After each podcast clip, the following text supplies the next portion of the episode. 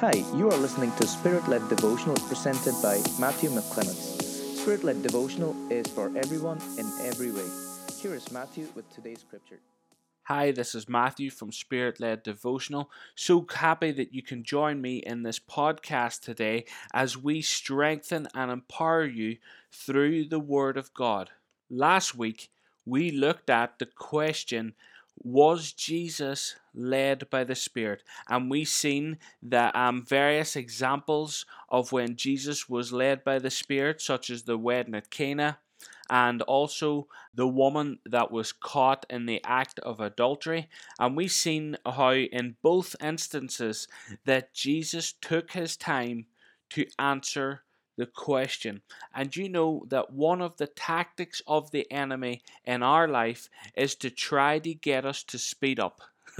He wants to get us in a hurry because he knows that, and we know that, no good decision is made in a hurry. So I encourage you today to take time, slow down, and discover the purpose that God has placed in your heart and his will for your life.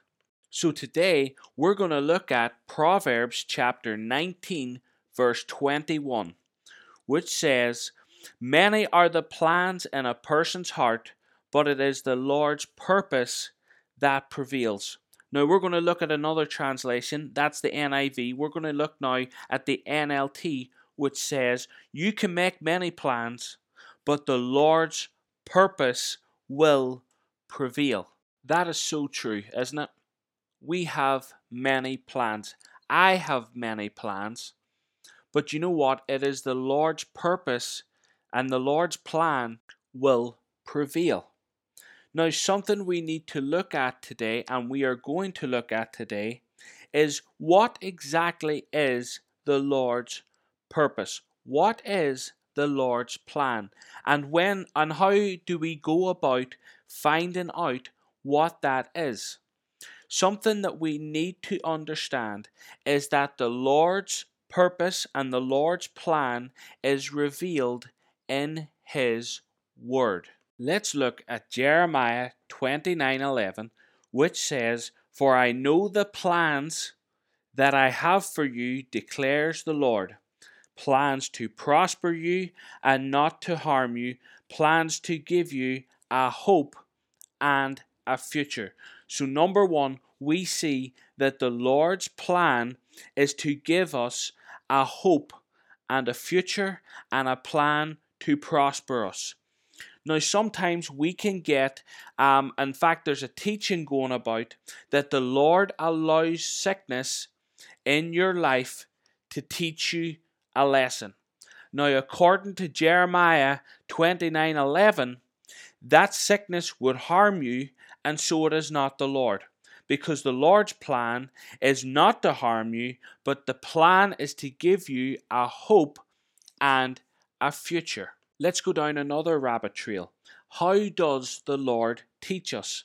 2 Timothy 3:16-17 says that all scripture is God-breathed and is useful for teaching, rebuking, correcting, and training in righteousness, so that the servant of God may be thoroughly equipped for every good work. So in other words, if we need corrected in our life, if we need taught in our life, we are not taught through external circumstances. We can learn from external circumstances, but they are not from God. 2 Timothy 3:16 says that all scripture is God-breathed. It's useful for teaching and rebuking. So in other words, it is through the Word of God, and the Holy Spirit uses the Word of God to teach us, to correct us, to rebuke us. We all need taught. We all need rebuked. We all need corrected at sometimes, because sometimes we can go off trying to do our own thing. But what we need to do is we need to come back to the purpose, the Lord's purpose, which the Bible tells us the Lord's purpose will prevail. Now, I want to show you here Romans 8:28, which says, now this is the NLT, and we know that God causes everything to work together for the good of those who love God and are called according to His purpose. In other words, no matter what comes against you, no matter what happens in your life, God can work in that situation, and He can change that situation to work for your good, so that you can fulfill your purpose. Let me show you another scripture.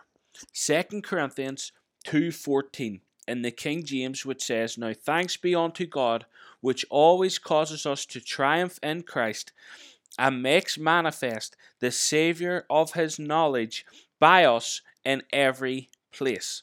Let's look at the version of this in the Christian Standard Bible, which says, "But thanks be to God, who always leads us in Christ's triumphal procession, and through us spreads the aroma of the knowledge of Him in every place."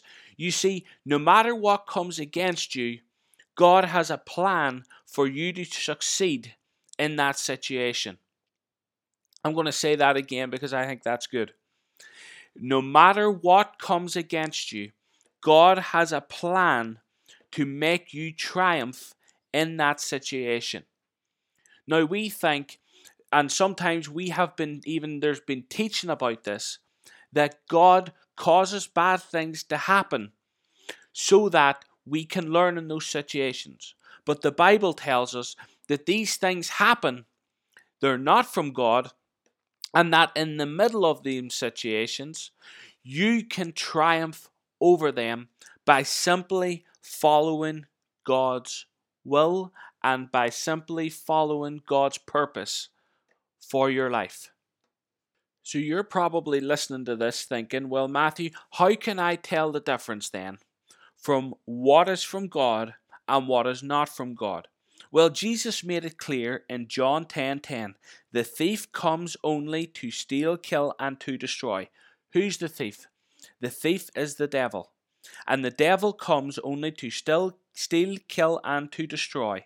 But Jesus said, "I have come that they may have life and have it to the full." So my question is sickness you having life and having it to the full?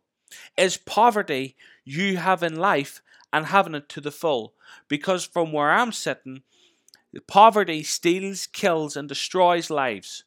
From where I'm sitting, sickness steals, kills, and destroys lives. And from what the Word of God is telling me, and the Word of God is telling you, that is not God's will, and that is not God's purpose. Because God's purpose has you to triumph. Now, that mightn't always look like the Hollywood picture. Do you know what I mean by that? The Hollywood picture is you running up and down, squealing and cheering and high-fiving everybody because you've overcome. Sometimes overcoming bad situations looks like you on your face before God, praying or crying or praising God. Let me give you an example. You may be in work. There may be someone who is giving you a hard time. Victory in that situation is not you coming up with a clever comeback, but sometimes victory in that situation can look like you simply remaining silent. According to the Word of God, God's victory in situations look differently to different people. For example, when Jesus died on the cross, victory looked like Jesus rising triumphantly. In the Old Testament, when a giant came to intimidate the children of Israel, victory looked like hitting the giant square between the eyes with a pebble and killing him and cutting off his head. Victory looks differently in different situations, but one thing that is plain and one thing that is sure is that God's purpose for your life is to be victorious in every situation. This is Matthew McClements, and I thank you for tuning in today. Thank you for listening to today's podcast. We publish new content every Friday. For latest updates, follow us on Facebook and Twitter. Until next time, thank you.